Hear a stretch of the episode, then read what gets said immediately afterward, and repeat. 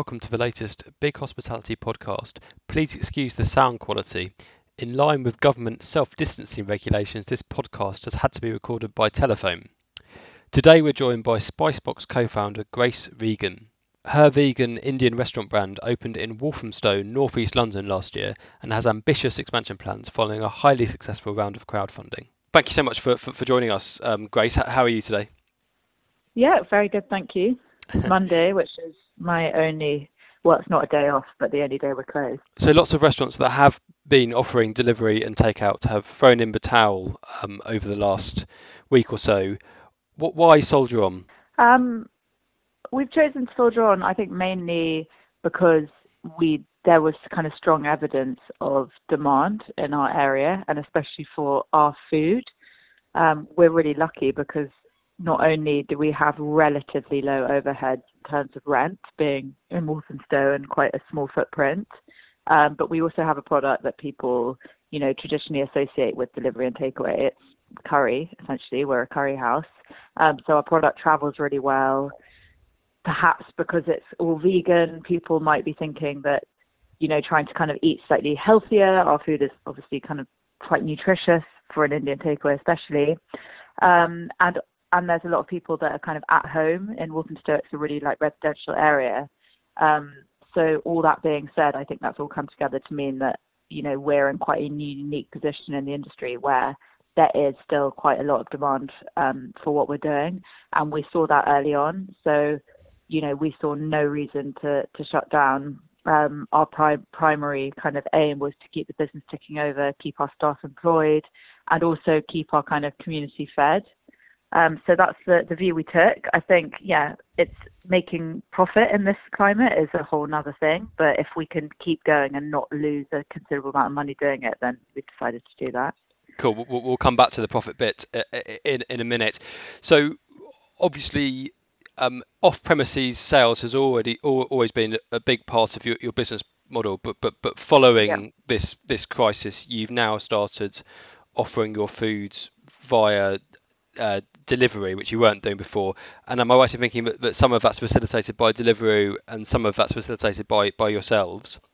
Yeah, exactly. So uh, before we, we we focused on takeaway, and takeaway were a really strong part of our sales. Um, we had a reusable tiffin takeaway scheme that was really popular. Sadly, we can't use that um, right now. Um, but yeah, so we decided to kind of you know keep takeaway going, but then also open up delivery. And what's been, what, what's that switch been like? Because it's, it's, a bit of a different game, isn't it? Yeah, it completely is. I mean, so we started off literally just doing the deliveries ourselves in kind of our cars um, at the beginning, and that was you know we we we were very quiet about we didn't really push it or market it um, at the beginning and that was very manageable. And then as soon as we started to dial up marketing and communicating that we were doing delivery, it got to the point where us driving around in a car around Walthamstow was not no longer sustainable. Um, so at that point, we, we had no choice really but to to launch with a, a, delivery partner because I think anyone who knows delivery operations well will appreciate that trying to set up an efficient delivery operations in less than a week is is probably not Bit possible. Um, but we have continued to do delivery in house ourselves. Um, now, just kind of outsourcing just to drive a bit, and that's actually working really well. Okay. Um, obviously, as a restaurant, going delivery only means no incremental sales and also commission charges. Yeah. How sustainable will that be over over a prolonged period? You you alluded earlier to, to, to, to, the fact that it was quite difficult to make a profit. It's really really difficult to make a profit. I mean, we're doing the numbers we did last week were the highest we've ever taken in terms of top line revenue, um, but the conversion of that to to net like profit is, I mean, like I said, we're sustaining ourselves and like we're breaking even. That's great. Um, but you know, considering how much revenue we're bringing in, it's very surprising to then look at the figures at the end of the week and realize that you're not making considerable profits. So um, longer term, yeah, I just don't see it as a sustainable model and like not it's not particularly attractive. I don't know how people do it who rely so heavily on outsourcing on like third party delivery partners. I just can't see how you can make it work. Um, so yeah, it's interesting. But then again, you know, there are more people now coming into the market and you know, with with more kind of supply, you can um, begin to negotiate on commissions. But you know, the big players like Deliveroo, for example, they're just not budging on commission right now. Sure. Have you had to? I'm guessing if you've been so busy, you haven't furloughed any of your staff. No, we haven't. And are, are you finding that your, your, your staff are happy to work? We, we've we have heard in some businesses that, that employees are putting pressure on their owners to sort of furlough them and, and you know allow them to, to, to right. be at home.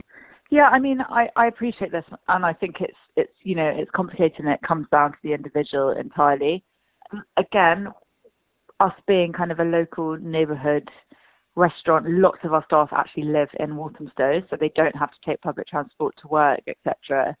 And so, on the whole, it's been fine, and our staff are actually really grateful to be keeping busy yeah. and working at this time. I mean, obviously, we take like precautions in the workplace, um, but we're essentially like we're almost we the way we view it is we're we're basically a household and like a family, so we all spend you know the vast majority of the week together and we make sure we're really careful when we come into work and when we leave work. But on the whole, everyone's been like super enthusiastic and kind of grateful. And and a, a, a final question, sort of possibly a slightly lighter note. What are you most looking forward to uh, when things get back to normal, just in terms of personally or your business? Well, I'm trying. I'm trying to really embrace, you know, the day to day at the moment. I think it's not that useful thinking about all the things that I'm kind of missing. So that's quite a hard question. I suppose it's amazing. It's yeah, it's not being able to go out and eat or like go to the pub is it's quite interesting that you early on I, I found that quite kind of a strange concept, but I'm actually really kind of getting used to it and I suppose I'm kind of abnormal because I am going into work every day. Um, I suppose a holiday, like because we're so busy now. I don't think I'll ever um, get some like serious time off for a while. So maybe maybe that that's always the answer. Great. Well, thank you so much for, for, for taking the time to, um, to, to speak to us, uh, and I appreciate you're, you're very busy. So thank you very much. Okay, no problem. Thanks a lot, Joe.